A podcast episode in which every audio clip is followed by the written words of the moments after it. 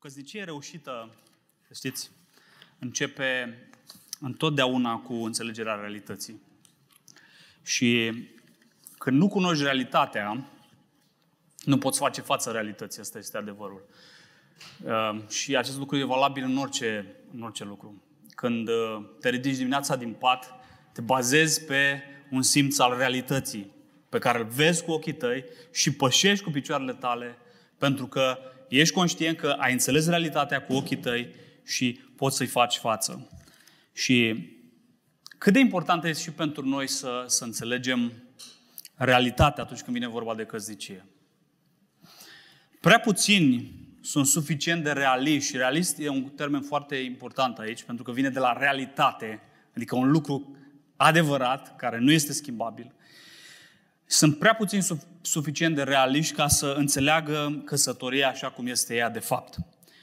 Ehm, cei doi îndrăgostiți merg pe o plajă frumoasă și în timp ce își scaldă picioarele în apa mării, ehm, sub uh, un peisaj extraordinar, el uh, se pleacă pe genunchi și uh, deschide cutiuța cu inelul de logodnă și îi zice, vrei să fii soția mea?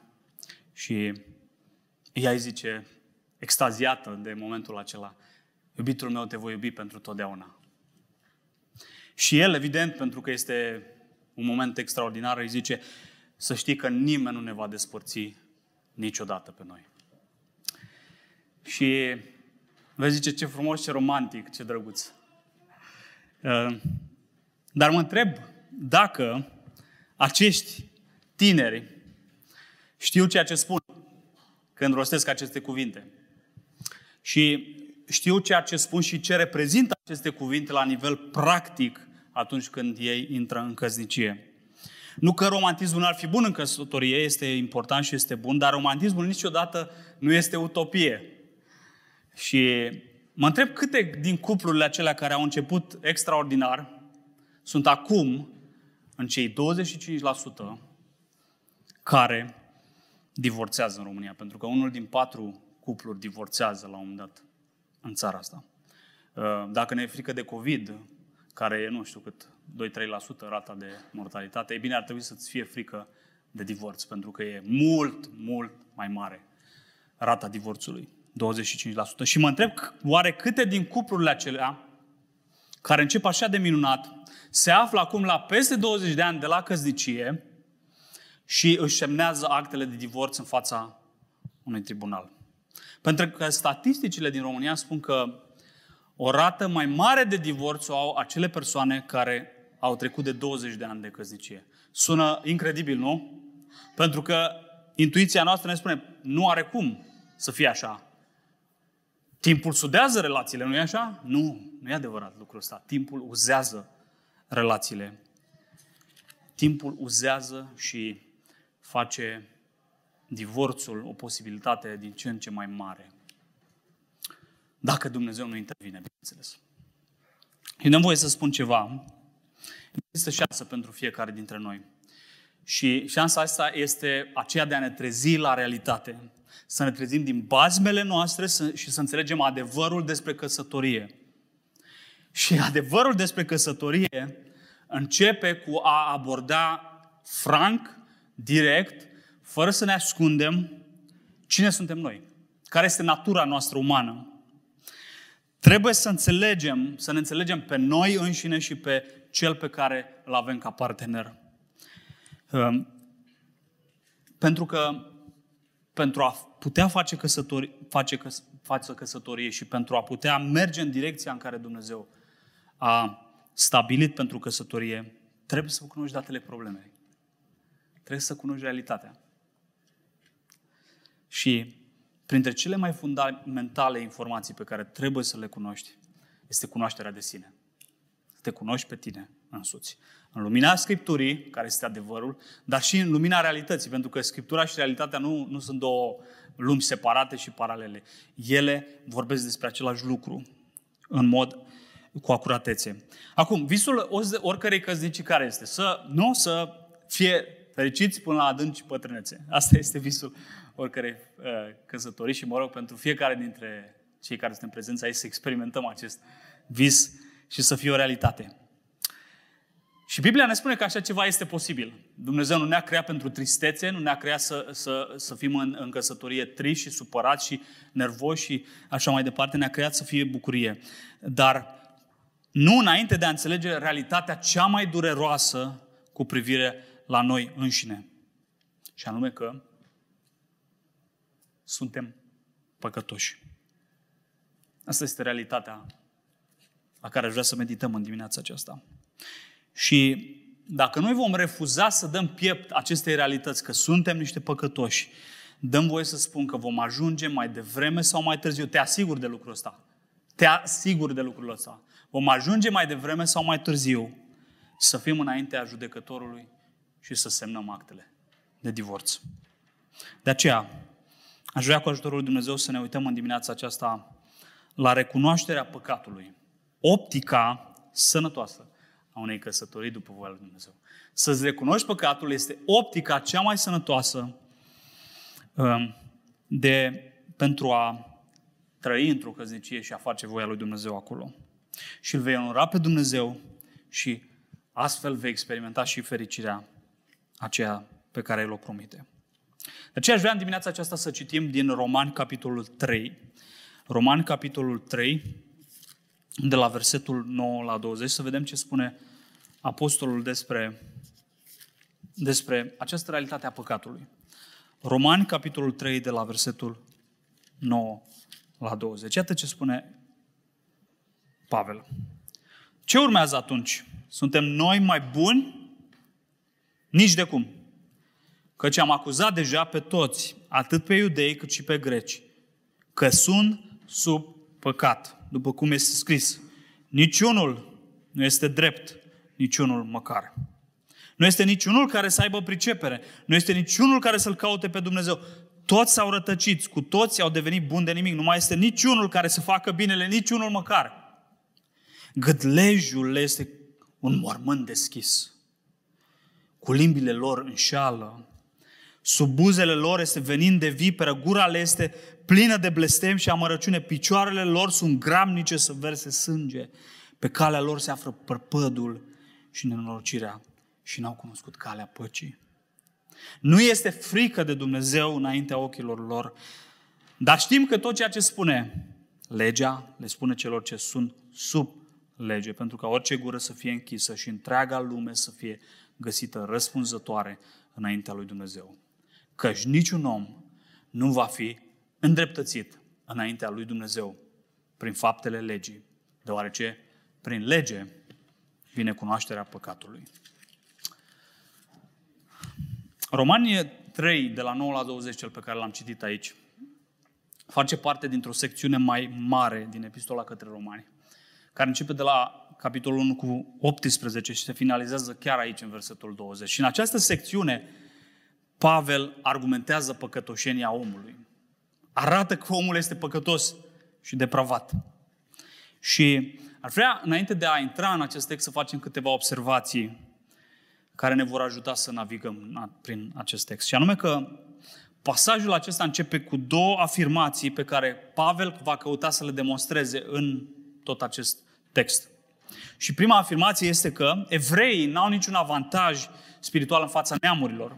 Evrei, poporul antic al lui Dumnezeu, ales de Dumnezeu, spune Pavel, nu are niciun avantaj înaintea lui Dumnezeu în comparație cu neamurile. Și a doua afirmație este că iudeii, că atât iudeii cât și grecii, sunt sub păcat. Și când mă refer la iudei și greci, mă refer la iudei, adică evrei poporului Dumnezeu, dar și greci, toate neamurile care uh, nu sunt evrei, adică toți oamenii de pe fața pământului. Sunt sub păcat și deci sub, sub condamnarea lui Dumnezeu. Și astea sunt lucrurile pe care vrea să le argumenteze. De aceea, în mijlocul secțiunii de la versetul 10 la 18, Pavel demonstrează acest lucru. Cum? Pe baza Scripturilor. Și de aceea aș vrea să începem analiza acestui text și uh, cum el se aplică la noi, exact din acest centru, din acest miez, versetele 10 la 18. Pentru că dacă înțelegem argumentația lui Pavel, vom fi de acord și cu concluziile lui. Și concluziile acestea ne vor ajuta să trăim căznicia asta căznicia la care Dumnezeu ne cheamă așa cum vrea El și într-un mod plăcut Lui. De aceea, primul lucru pe care aș vrea să-l vedem în dimineața aceasta este ce spune Scriptura despre păcat. Ce spune Scriptura despre păcat? Observați versetul 6 cum uh, începe. După cum este scris. După cum este scris. Ce vrea Pavel să ne spună aici? Ceva ce Biblia, cuvântul inspirat al lui Dumnezeu, învață. În Scripturi ne duce Pavel. Și, pe de-o parte, această revelație supranaturală a lui Dumnezeu, Scriptura, definește esența păcatului. Uitați-vă la versetele 10 și 12 și 18. Vom intra în ele. De obicei, noi când ne, când ne gândim la păcat, și mai ales la cel din căsnicie, ne gândim la, la lucruri precum adulterul, nu? Uh, poate pornografia, poate abuzul fizic, poate neglijență, poate abuz verbal, lucruri de genul acesta. Ne gândim la încălcarea unui cod moral, nu-i așa? Niște lucruri pe care, la care noi am ieșuat. Toate acestea, e adevărat, sunt păcate, dar nu reprezintă păcatul în forma lui fundamentală, ne spune Pavel aici. Atunci când reduci totul la esență, păcatul nu este nici adulter, nu este nici abuz fizic și nu este nici abuz verbal. Iată ce este, în schimb. Versetul 11. Nu este niciunul care să-L caute pe Dumnezeu. Și versetul 18. Nu este frică de Dumnezeu înaintea ochilor lor.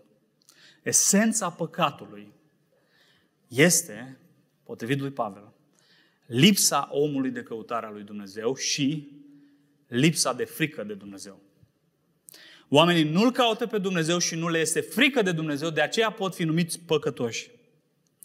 Și dacă citim în Romani 1, de la 18 la 32, aici în Romani 1, el explică uh, mai pe larg ideea asta de păcătoșenie a omului și uh, vedem că acolo explicată că esența aceasta a păcatului este lipsa omului de uh, lipsa dorinței omului de a se închina lui Dumnezeu și de a-L glorifica pe Dumnezeu.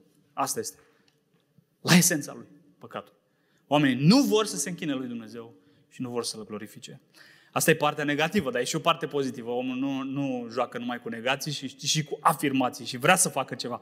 Și în mod pozitiv, esența păcatului este dorința omului de a-și crea proprii săi Dumnezei, făcuți de propriile lor mâini și de plăzmuirea minților. Asta este esența păcatului. Idoli din aceștia care să ne satisfacă nouă plăcerile noastre și dorințele noastre. Și de, poate vei întreba de ce este lucrul acesta important în căsnicia mea. Pentru că ori de câte ori apare un păcat între tine și soția ta, un conflict între tine și soția ta sau soțul tău, fundamental problema nu este față de el sau față de ea, ci problema este față de Dumnezeu. Și deci rezolvarea problemelor tale nu se găsește la nivelul acesta superficial al relațiilor. A, las că rezolv eu, îi aduc un trandafir, uh, uh, poate ea, las că plâng un pic și o să, o să îi stârnesc un pic mila și rezolvăm noi un pic lucrurile. Nu la, nu la nivelul ăsta se rezolvă lucrurile. Se rezolvă lucrurile prin pocăință. Prin pocăință, pentru că noi la nivelul fundamental, atunci când păcătuim, atunci când țipăm la partenerul nostru, atunci când îl denigrăm pe partenerul nostru, atunci când manifestăm nemulțumire și răutate față de el, chiar în momentele acelea noi ne răzvrătim față de Dumnezeu. Nu îl căutăm pe Dumnezeu, așa cum spune Pavel aici, nu avem frică de Dumnezeu, dar pe de altă parte ne creăm noi Dumnezeii noștri care care ne îndreptățesc în faptele pe care noi le facem față de, față de partenerul nostru. Refuzăm să ne închinăm lui și creăm Dumnezeu falși. Și astfel noi ne aflăm în răzvrătire, în primul rând față de Dumnezeu. De aceea rezolvarea problemelor tale și ale mele în căsnicie și înflorirea căsnicii, căsniciilor noastre va veni nu prin îmbunătățire, ci prin pocăință. Pocăința are de-a face cu Dumnezeu. Are de-a face cu Dumnezeu și cu refacerea relației cu El. Um, pe când îmbunătățirea aceasta este centrată pe noi, ce putem face noi și cum să rezolvăm noi la nivelul relațiilor noastre. Și acea recunoaștere umilă a păcatului înaintea lui Dumnezeu și te va face să știi, dar dacă recunoști umil păcatul tău înaintea lui Dumnezeu, te va face să te zmerești în așa fel încât să-i zici soțului tău sau soției tale, am, am greșit, îmi pare rău. Și recunoașterea aceea și cererea de iertare asta va aduce la, la înflorirea relației. Pavel vorbește aici despre noi oamenii în termeni uh, multipli și unul dintre termenii pe care el îl folosește aici este termenul drept. Uitați-vă la versetul 10 uh, și 10. Nu este niciunul drept. Cum ne descrie el pe noi? Ca, fi, ca unii oameni care nu suntem drepți. Și acest termen de drept are conotații teocentrice, adică, ce vreau să spun prin asta, că trebuie înțeles cuvântul ăsta uh, raportat la Dumnezeu. Iată ce zice el în Psalmul 5 cu privire la omul drept. Să se bucure cei ce își găsesc refugiul în tine. Observați? Relație pe verticală cu Dumnezeu. Își găsesc refugiul în tine. Apoi, pe vecie să strige de bucurie. Ocrotește-i tu ca să strige de bucurie toți cei ce iubesc numele tău. Același, aceeași, aceeași dimensiune verticală vedem aici cu Dumnezeu. Căci tu binecuvântezi pe cei drepți, Doamne. Drept ce înseamnă drept? Exact asta înseamnă. Ca un om să-și găsească refugiul în Dumnezeu, ca un om să iubească numele lui Dumnezeu. Asta înseamnă să fii drept, din punct de vedere al lui Dumnezeu. Și ești un om nedrept și sunt un om nedrept sau strâmb, că drept este antonimul lui strâmb. Deci ești un om nedrept sau un om strâmb, dacă faci din Dumnezeu, dacă faci din altceva decât din Dumnezeu standardul dreptății tale. Dacă Dumnezeu este standardul dreptății tale, atunci ești un om drept. Dacă nu este Dumnezeu, atunci ești un om nedrept sau strâmb. De asemenea, păcatul este definit de, tot de Pavel ca lipsă de pricepere. Sau, o spus mai direct, prostie. Lipsă de înțelegere, prostie cu alte cuvinte. Nu e așa că una dintre jignirile cele mai mari pe care uneori noi ni le spunem unii la alții sau oamenii, uh, este aceea de a te numi prost. Nu te înfuri când cineva zice că ești prost.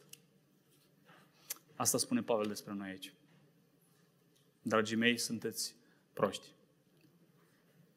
Din punct de vedere al lui Dumnezeu.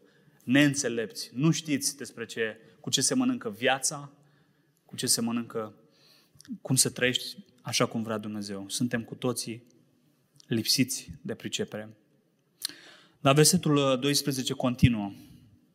Vorbește de faptul că suntem rătăciți, literalmente deviați, îndoiți de la standard. Știți că li se mai zice unora uh, din cultura noastră deviați, știți expresia asta. Deviat omul. Ăia suntem noi, frații mei. Ăia suntem noi.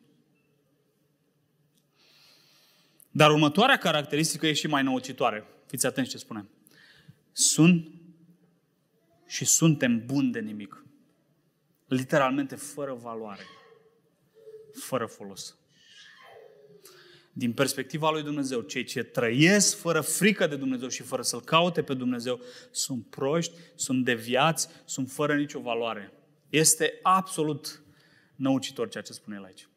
Pentru cultura noastră atât de obișnuită cu înălțarea sinelui. Înălțarea sinelui. Dar asta este realitatea pe care tu și cu mine trebuie să o pricepem. Atunci când intrăm în căsătorie, pentru că altfel nu vom ști cum să ne comportăm și vom devia de la dorințele lui Dumnezeu cu privire la noi.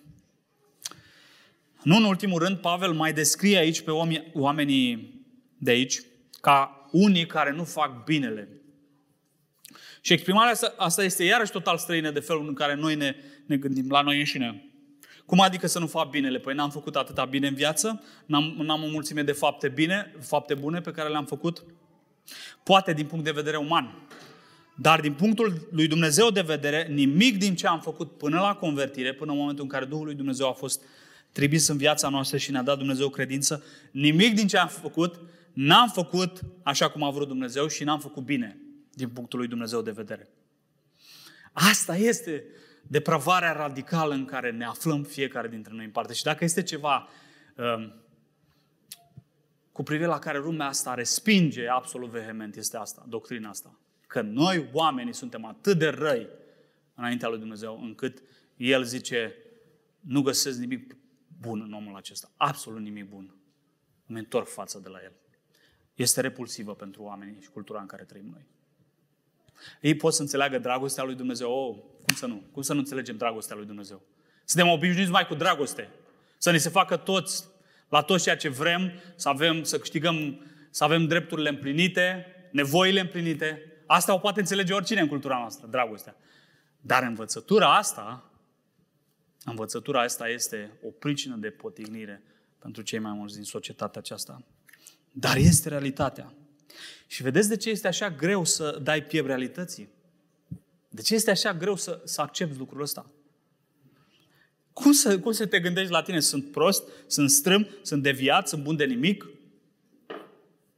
Lumea îți spune, vei progresa dacă vei avea o, o părere mai bună despre tine. Un self-esteem uh, mai bun, mai înălțat. Pavel îți spune, nu dragul meu, dacă vrei să ai o căznicie reușită și o viață reușită după voia lui Dumnezeu, atunci trebuie să recunosc că ești așa. Și să recunosc că sunt așa. Și da, este greu să faci asta. Sunt la același sentimente cu tine. Este greu. Dar este asta realitatea. Și dacă te uiți sincer în inima ta, va trebui să recunoști acest lucru, că este realitatea. Și cel mai bun lucru pe care poți să-l faci este să zici, ca un păcătos cinstit, dar domnule, asta, asta este realitatea. Și în momentul acela, Dumnezeu te va ajuta. Asta este realitatea despre mine și despre partenerul meu de viață. Suntem ființe corupte, suntem ființe egocentrice, fără frică de Domnul, fără iubire de aproape și de Dumnezeu. Și a, Dumnezeu nu va transforma căsătoria ta dacă nu vei accepta lucrul ăsta de la bun început. Nu vei deveni soțul și soția pe care o vrea Dumnezeu. Dar pe de altă parte, Scriptura ne mai învață ceva despre păcatul nostru, ne, ne, ne prezintă și extensia lui. Cât, cât de mult se, se este răspândit păcatul ăsta. Cine este afectat, cu alte cuvinte?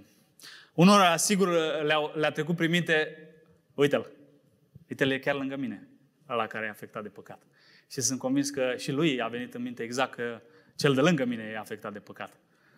Uh, și uh, o să fiu de acord cu ambii dintre voi. O să, o să vă dau dreptate și uh, realitatea e că toți suntem păcătoși. Și dați-vă ce spune Pavel aici în versetul 10. Niciun om nu este drept, niciunul măcar. Toți s-au rătăcit și au devenit toți buni de nimic. Nu este niciunul care să facă bine, niciunul măcar. Pavel este foarte... A, pasă, pune cuțitul pe rană și învârte în rana noastră. Observați accentuarea. Niciunul măcar. Nu ești tu excepția și nu sunt eu excepția de la regula asta. Toți, absolut toți, 100% suntem în această stare de depravare radicală. Ești un păcătos și stai lângă un păcătos. Iată ce afirmații dure. Și iată de ce afirmații siropoase ca te voi iubi pentru totdeauna iubitul meu. Și Nimeni și nimic nu ne va despărți niciodată. Nu sunt romantice. Nu sunt nici măcar naive. Sunt periculoase. Și sunt periculoase pentru că ascund în spatele lor o teologie a meritelor, că tu ești suficient de bun să poți să promiți asta partenerului tău și chiar să te ții de cuvânt. Chiar crezi că poți să te ții de cuvânt? Dăm voie să spun că nu te vei ține de cuvânt. Nu te vei ține de cuvânt.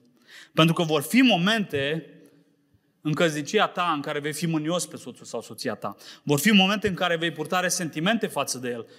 Și vor fi tensiuni. Vor fi momente în care dragostea este ultimul cuvânt pe care l-ai folosit să-ți, să-ți descrii căznicia. De ce? Pentru că ești și sunt persoana care, despre care Pavel vorbește aici.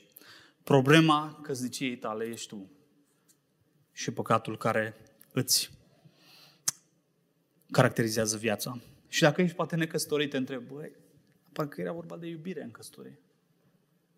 Și tu ne spui că vor fi conflicte, vor fi rele. Da, era vorba de iubire și e vorba de iubire prin Harul lui Dumnezeu. Dar nu înainte de a înțelege cine ești și cine sunt. Pentru că iubirea asta pe care Dumnezeu o cere vine în contextul acesta al, al, al ființelor noastre care sunt stricate și depravate. Și iubirea asta trebuie cultivată. Asta nu o să vină natural. Te, te asigur că nu o să-ți vină natural. În prima etapă o să-ți vină natural, pentru că ești, ești entuziasmat de ce poate să-ți ofere cel din fața ta. E frumoasă, e drăguță, abia aștept să ne căsătorim. Ea spune la fel despre tine. Poți să-i oferi în primă fază.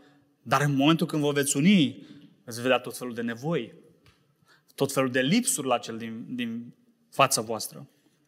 Și veți vedea că nevoile noastre nu mai sunt împlinite așa, așa de bine de El. Și de aia, dragostea asta biblică, da, ne-am fost chemați la dragoste și dragostea trebuie să domnească în căsnicile noastre. Dragostea asta biblică trebuie cultivată, trebuie îngrijită, trebuie crescută, trebuie formată. Pentru că dragostea asta biblică nu este naturală unui om păcătos. De ce? Uite-te la copilul, dacă Dumnezeu ți-a dat copii. Trebuie să înveți să, să fie respectos, trebuie să înveți. Trebuie să înveți să dea cu palma în copiii de în jurul lor? Nu trebuie să înveți. Ei sunt învățați deja, sunt preprogramați să facă răul. Dar trebuie tu să-i ajuți să învețe să facă bine. La fel suntem și noi, frații mei, în căsătorie. Venim preprogramați să facem răul și trebuie, cu ajutorul Duhului Lui Dumnezeu, să, să cultivăm dragostea și îngrijirea și uh, uh, iubirea celuilalt. Și asta nu va veni fără luptă, fără înfrânare, fără a conștientiza că ești un păcătos și că un, pe un astfel de păcătos Dumnezeu îl cheamă să trăiască în felul acesta.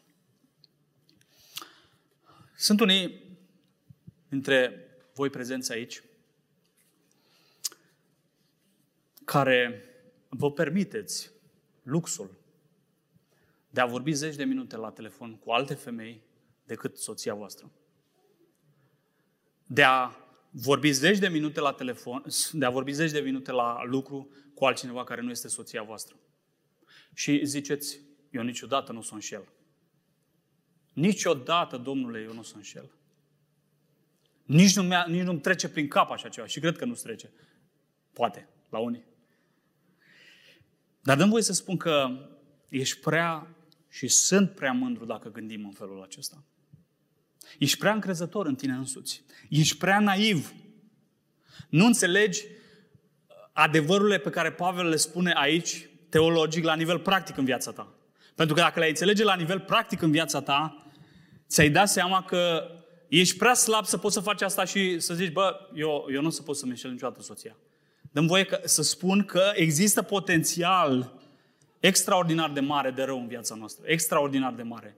Și asta vrea să spună Pavel aici. Înțelegeți potențialul de rău din viața ta și trăiește punând limite și garduri acestui potențial rău. Multe divorțuri și multe căsnicii falimentare au, au ajuns așa din cauza încrederii exagerate pe care noi o avem în noi înșine. Ne încredem prea mult în noi înșine. Ne încredem prea mult în noi înșine. Și uh, iar mulți dintre noi cei prezenți, poate, nici măcar nu ne-am gândit să luăm un program și să-l instalăm pe calculatorul nostru care să ne ferească de pornografie. Și frații mei, trăim într-o cultură pornografică. Sunt convins că toți bărbații de aici v-ați uitat la un moment dat la imagini de genul ăsta. Într-o măsură mai mică sau mai mare. Și acum ești în poziția în care trebuie să fii fidel soției tale și, și tu nu-ți pui un program de genul ăsta, ai impresia că ești prea puternic? Ești naiv. Ești naiv și nu înțelegi implicațiile practice ale, ale adevărului pe care Pavel îl spune aici. Suntem slabi și suntem foarte predispuși păcatul. Uitați-vă ce zice în Proverbe 22 cu 3. Omul chipzuit vede pericolul și se ascunde, dar naivii merg înainte și sunt pedepsiți. Observați, omul care știe pericolul și știe pericolul din inima lui, că e un om păcătos și depravat și știe cât potențial ar putea fi acolo de rău, nu zice, mă duc ca, ca înainte cu pieptul și dau eu față și o să vezi tu că o să pot să mă, să mă frânez, o să fac voia lui Dumnezeu. Dragul meu, nu așa funcționează lucrurile. Dacă știi pericolul care zace în, latent în inima ta, te ferești. Te ferești. Pentru că dacă vei merge înainte, fără niciun, fără niciun fel de restric, restricție, vei fi pedepsit. Vei ajunge în momentul în care să zici, am falimentat total. Vedeți că de practic ajunge să fie această doctrină a păcătoșenii noastre, pentru că ea ne învață practic cum să trăim viața și cum să punem niște ziduri uh, și niște măsuri, să luăm niște măsuri de precauție. Dar pe de altă parte, Scriptura prezintă și întruparea păcatului, versetele 13 la 17. Pavel nu vorbește doar teoretic aici. El oferă câteva exemple de păcătoșenie și țineți minte că el vorbește aici despre evrei, prin principal, și face o extrapolare de la evrei la toate neamurile. Dar uh, și de aceea nu o să găsiți în exemplul acesta pe care el îl folosește uh, exemple din acestea strigătoare la cer, de păcate strigătoare la cer. Păcate se țin de idolatrie, de perversiune sexuală, păcate care, dacă le-ai vedea, ai fugi. Nu. Uh, astea sunt neamurile. Astea sunt neamurile. Le descrie în capitolul 1, vă rog să citiți acolo, la versetul 18 înainte. Neamurile sunt cele care trăiesc în păcate care sunt oribile. Dar pe el, el îi descrie pe evrei aici. Și cumva religia iudaică și legea lui Dumnezeu uh, constrângea păcatul în ființele oamenilor și mai ales constrângea păcatul ăla dezgustător, în formele lui dezgustătoare și uh, uh, abominabile. Dar în același timp, inima omului rămânea netransformată și păcatul supraviețuia în inima omului în, uh, în forme acceptabile social, dar la fel de dezgustătoare înaintea lui Dumnezeu. Pentru că Dumnezeu privește la inimă, în primul rând. Nu neapărat la manifestarea sau nu numai la manifestarea exterioară a păcatului nostru. Și una dintre acele păcate acceptabile social, și dăm voie să vă spun că sunt acceptabile și astăzi, chiar între credincioși, este, păca- este păcatul vorbirii. Uitați-vă ce zice versetul 13 și 14. Gâdlejul este un mormânt deschis, limbile lor înșeală, sub buzele lor este venind de viperă, gura le este plină de blestem și amărăciune. Și este interesant că și la noi, în mediul evanghelic, nu? Nu găsim păcate din astea flagrante, bai, ce a făcut ăsta, mi-e și rușine să, să spun, dar găsim foarte frecvent păcatele limbii, păcatele gurii. Gura descrisă de Pavel aici este ca un mormânt deschis, observați?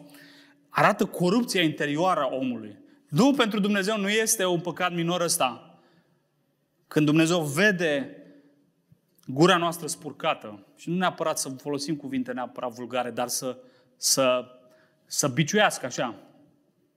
Dumnezeu se uită în inimă și vede ce? Vede un mormânt deschis. Vede un mormânt deschis. Și nu vreau să descriu ce este într-un mormânt. Știți ce este într-un mormânt. Dar Dumnezeu, Pavel explică aici și în contextul efectelor păcatului vorbirii. Uh, un mormânt deschis în sensul în care efectele lui sunt mortale, sunt atât de, atât de dure. Vorbirea, să știți, frânge, frânge oameni și unele din căzdicile noastre au ajuns să, să devină niște ringuri de bătaie verbală. Și ce ar fi să recunoști astăzi că păcatele astea ale vorbirii față de soția ta și față de soțul tău nu sunt chestiuni minore, ci sunt chestiuni profund rele și nu-i plac deloc lui Dumnezeu. Ele arată ceva din adâncimea depravării noastre. Suntem în exterior frumoși, mergem la biserică, dar acasă să vezi tu ce e acolo. Ce ar fi să nu mai justifici păcate și să nu mai justific păcatele astea cu faptul că nu sunt păcate mari și că fac și alte fapte bune? Da, poate, dar eu nu fac alea rele. Păcatele alea groaznice. Este foarte probabil ca mândria care se ascunde în spatele acestei justificări să fie și mai groaznică înaintea lui Dumnezeu decât aceia care nu știu nimic și fac toate lucrurile rele pentru că nu știu și nu înțeleg și nu știu nimic despre, despre dragostea și harul lui Dumnezeu. Apoi, textul vorbește și despre vorbire înșelătoare. Observați? Și o câte soții nu și-au manipulat bărbații printr-o astfel de vorbire înșelătoare. Plânse de carton, ca el să fie înduioșat și să, să facă cum vrea ea. Manipulare din aceasta subtilă. Și eu cât bărbați, câți bărbați n-au, n-au spus decât jumătăți de adevăr ca să uh, atingă o coardă sensibilă, ca să facă ce vor ei până la urmă. Manipulare. Despre asta e vorba. Vorbirea înșelătoare este manipulare, de fapt. Și este păcătoasă. Dumnezeu te cheamă să recunoști păcatul. Textul continuă și vorbește despre vorbirea și în termenii blestemului și a amărăciunii, cu alte cuvinte, cu alte cuvinte violență verbală. Din nefericire, puține căzdicii, chiar ale credincioșilor, au fost scutite de vorbire brutală, necenzurată, spurcată. Și poate e unul, e vreunul care se află aici și zice, frate, eu sunt bărbat. Cum vrei să vorbesc? Sunt mai direct, așa sunt bărbații. Spun lucrurilor mai pe nume. Vreau să spun o întrebare. Ești la fel de direct când îți spui, îți afirmi dragostea față de soția ta? Ești la fel de cu pieptul în față și strigi, Soția mea, te iubesc din toată inima mea.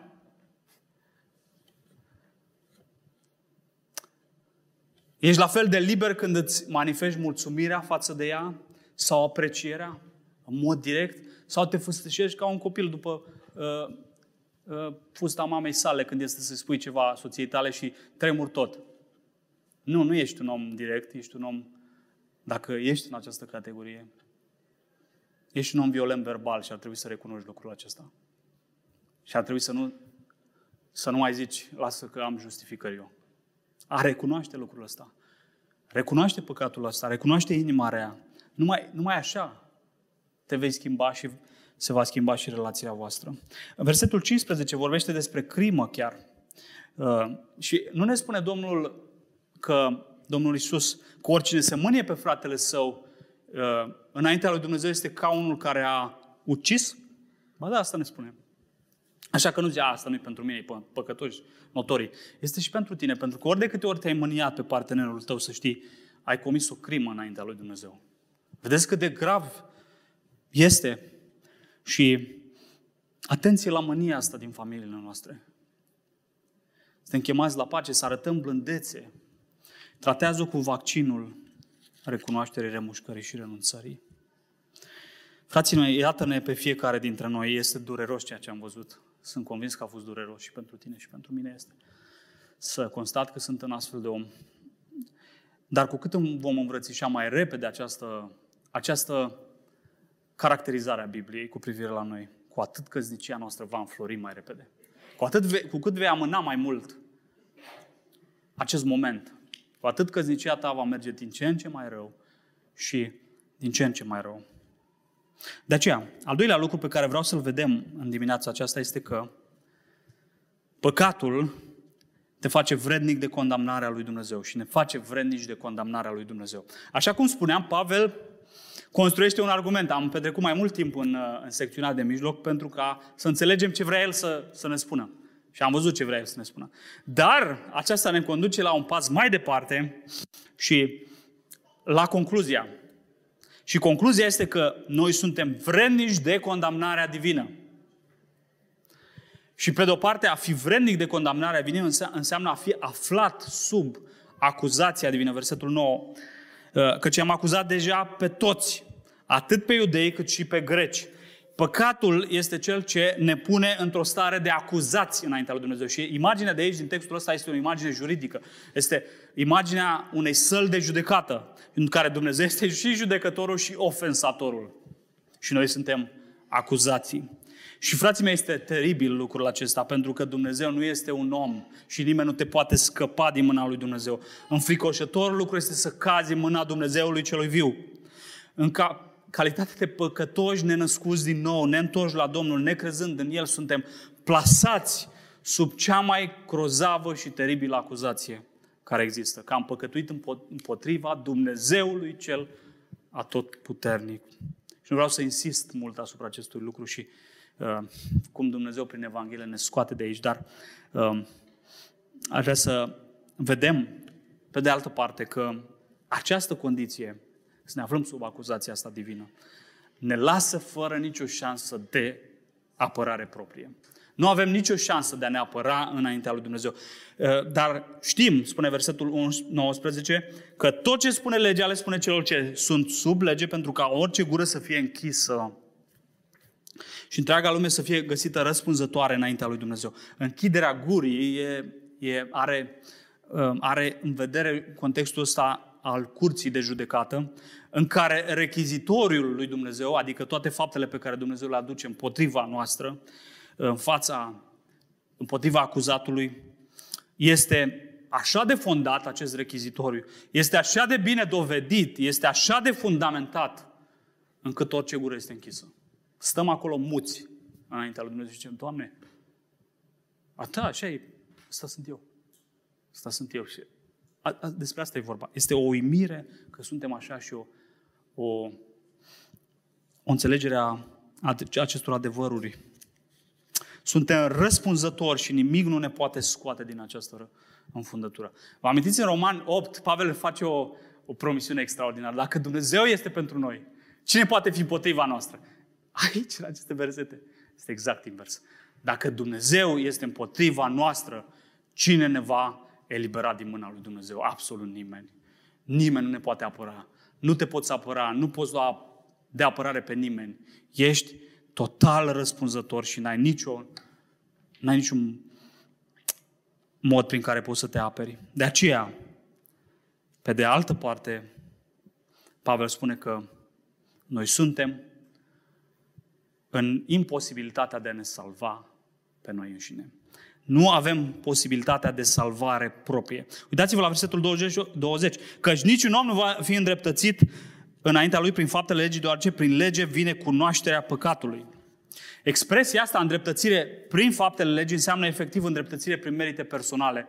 Și în, în contextul de, a, de atunci, se referea la îndreptățirea prin uh, meritele personale pe care le primeai prin împlinirea legii lui Moise. Dar se poate referi și la orice alt cod moral. Nu poți fi socotit drept de către Dumnezeu în fața judecății și standardelor Sfințelor lui Dumnezeu prin meritele tale și ale mele. Ai nevoie de Evanghelie, ai nevoie de jertfa lui Hristos, de harul lui Hristos, de mântuirea pe care El o procură prin credința în moartea sa. Dar despre asta veți auzi săptămânile viitoare. Vedeți cum doctrina asta a păcatului ne lasă complet neajutorați și complet lipsiți de orice sprijin în fața lui Dumnezeu. Și este vorba de toți. Toți.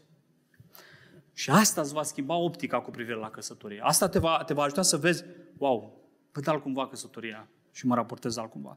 Și nu uita încă ceva referitor la aceste trei elemente. Păcatul care te pune sub acuzația divină, fără vreo șansă de salvare și de apărare și în imposibilitatea de, salva, de a te salva singur. Se aplică nu numai înainte de convertire, ci se aplică și după convertire. Pentru că, vedeți, cea mai mare problemă a noastră a celor convertiți este că ne justificăm pe noi înșine. Și înainte de convertire era aceeași problemă, că cercam să ne justificăm pe noi înșine. Dar și după convertire este aceeași problemă.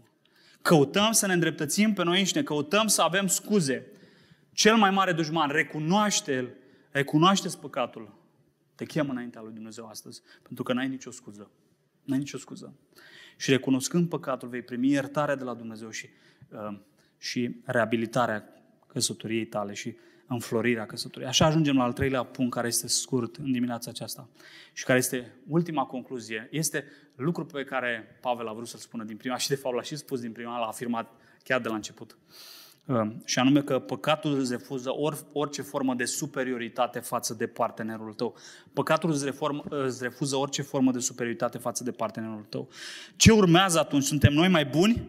Nici de cum versetul 9. Cu asta a început Pavel, cu asta terminăm noi, pentru că asta a vrut să argumenteze. Noi suntem sub păcat și păcatul ne plasează sub acuzarea și condamnarea irreversibilă a lui Dumnezeu. Și asta, dragul meu și draga mea, înseamnă că niciunul dintre noi nu suntem superiori celuilalt. Niciunul. Cu toți suntem în aceeași condiție teribilă și niciunul dintre noi nu este bun. Și nu este mai bun decât celălalt. Niciunul nu se poate salva de unul singur. Pentru că, vedeți, uh, nu poți privi, nu poți privi de sus atunci când și tu ești în același păcat ca și celălalt.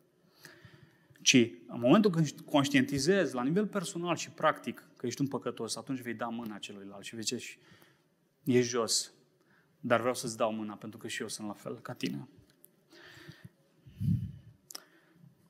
Mândria că pot, că știu, că am, că am putere, că nu e așa de grav. Asta este la baza problemelor din căsnicia noastră. Asta este. Mândria este păcatul care distruge cele mai multe căsnicii. Mândria. Și doar păcătoșenia noastră și înțelegerea acestei realități anulează orice formă de mândrie. Și dacă nu ți-o asumi, vei fi un om mândru și vei avea probleme în căsnicia ta. Este realitatea dură, dar este realitatea care va elibera căsnicia ta și va duce la, la culmi de nedescris. Dar dacă ne încăpățânăm să trăim în propria noastră realitate, cu propria noastră optică asupra nouă înșine și asupra celor din jur, să știți, vom deveni tot mai nemulțumiți de partenerul nostru de viață. De ce? Pentru că totuși eu sunt cineva, aș merita ceva mai bun decât ce am. Tot mai nemulțumiți, vom deveni tot mai justifi- justițiari și acuzatori. Vom avea impresia totdeauna că suntem mai buni. Întoarce-te la adevărul fundamental al păcătoșeniei tale. Și ți se va deschide, să știți, o oază în mijlocul deșertului. Pentru că lumea asta îți va spune, îți va spune exact invers. Îți va spune că dacă tu recunoști că ești un păcătos, va fi un faliment groaznic, că zicea ta. Trebuie să crești în, în părerile tale despre tine însuți, trebuie să crești în, în self-esteem-ul tău, trebuie să crești în toate astea și vei vedea, se va, uh, va deveni tot mai bine. Dar Pavel spune aici că nu. Odată ce facem asta, asta e, asta e falimentul. Dar odată ce ne recunoaștem păcatul, ni se va deschide oaza către o căsnicie reușită și fericită. În timp ce aceia care și-au făurit propriile lor identități și propriile lor realități despre ei înșiși vor merge din ce în ce mai rău, tu și soția ta, tu și soțul tău, înțelegând cât de mari păcătoși sunteți și suntem, și înțelegând iubirea măreață a Domnului nostru Isus Hristos, vom propăși, vom birui și vom transforma căznicea noastră într-un colț de rai până când moartea ne va despărți. Dumnezeu să ne dea har. Amin. Haideți să plecăm capetele și să mulțumim pentru această dimineață. Părinte, mulțumim pentru bunătatea Ta în Hristos. Mulțumim că, deși suntem așa, ai trimis pe Fiul Tău să moară pentru nevrednici ca noi, pentru păcătoși ca noi și vrem în dimineața aceasta să nu-ți ascundem nimic, nu vrem să ne justificăm. Suntem păcătoși, recunoaștem toate tiparele astea, recunoaștem limba noastră coruptă, recunoaștem potențialul de rău în noi. Doamne, ajută-ne să vedem tot mai mult acest lucru și, uh, și putem recunoaște pentru că știm că ne-ai acceptat deja în Hristos, ne-ai iubit în Hristos pe când eram păcătoși, cu atât mai mult acum. De aceea recunoaștem și te lăudăm, Doamne, și te binecuvântăm și continuă să binecuvântezi viețile noastre și familiile noastre în numele Lui Hristos. Amin.